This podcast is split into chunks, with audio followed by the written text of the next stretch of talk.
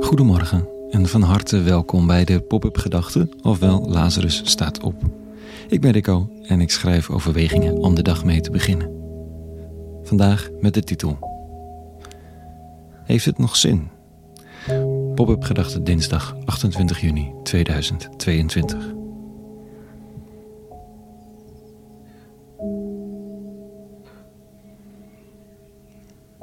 In Frankrijk won onlangs extreem rechts 10 keer zoveel parlementszetels als dat ze al hadden. Opeens vormen ze bijna een kwart van het parlement onder leiding van Le Pen. Het is ontgoochelend voor Franse vrienden. Wat heeft het nog voor zin? Kun je nog iets verwachten van politiek? Sarkozy was ook al niet de Franse hoop in bange dagen. Tenminste niet voor mensen die geschokt zijn door klimaatontwikkelingen, die hoop op een vreedzaam samenleven tussen mensen van allerlei rangen en standen en kleur. Ik weet er het fijne niet van, maar ik hoor nog wel de verslagenheid bij een jonge generatie, voor wie je eigenlijk hoopt dat ze met hoop en energie een studie kunnen gaan doen. In de verwachting van banen en een plek om te wonen en een toekomst. Dat gaat niet vanzelf. In Frankrijk steken studenten harde politieke speeches af bij het in ontvangst nemen van hun bul. In Oekraïne is het nog een dimensie ellendiger, waar studenten poseren voor hun kapotgeschoten huizen in de gale kleding die ze hadden willen dragen bij de ontvangst van hun bul. Ik lees vandaag een psalm, een gebed. Een gebed dat me weer terugbrengt van de wereld om ons heen, van toekomstscenario's, hoe belangrijk die ook zijn, naar binnen, naar God, naar rust en naar het moment zelf.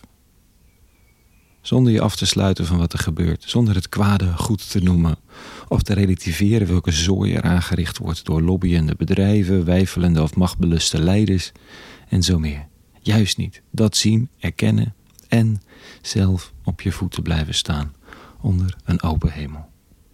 Dit staat er. Het is Psalm 5. U bent een God die zich niet verheugt in het kwaad. Bij u is de misdaad niet welkom. Gewetenlozen houden geen stand onder de blik van uw ogen. U haat alle die onrecht doen. Leugenaars richt u te gronden. U verafschuwt, Heer, wie bedriegt en bloed vergiet.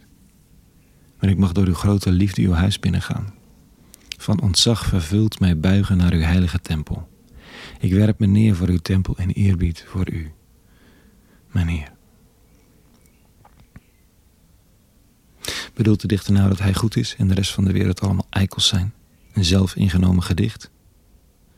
Of is het eigenlijk en meer een redmiddel in tijden van chaos? Van kwaad dat aangericht wordt door lelijke systemen, in stand gehouden door mensen die ook wel zien dat het niet klopt, maar het niet kunnen of willen veranderen, om allerlei redenen. En dan de uitnodiging aan de Franse student en de Nederlander die moedeloos wordt, om met open handen verbinding te zoeken met de eeuwige die jou ziet, bij wie je thuis bent. Het is zijn wereld, wat voor shit er ook gebeurt of staat te gebeuren. Hij biedt het rust, zo op de ochtend. Ik kan iets rustiger ademen. Genieten van de zon die schijnt en de mensen om me heen. Om het vele goede te omarmen en lief te hebben.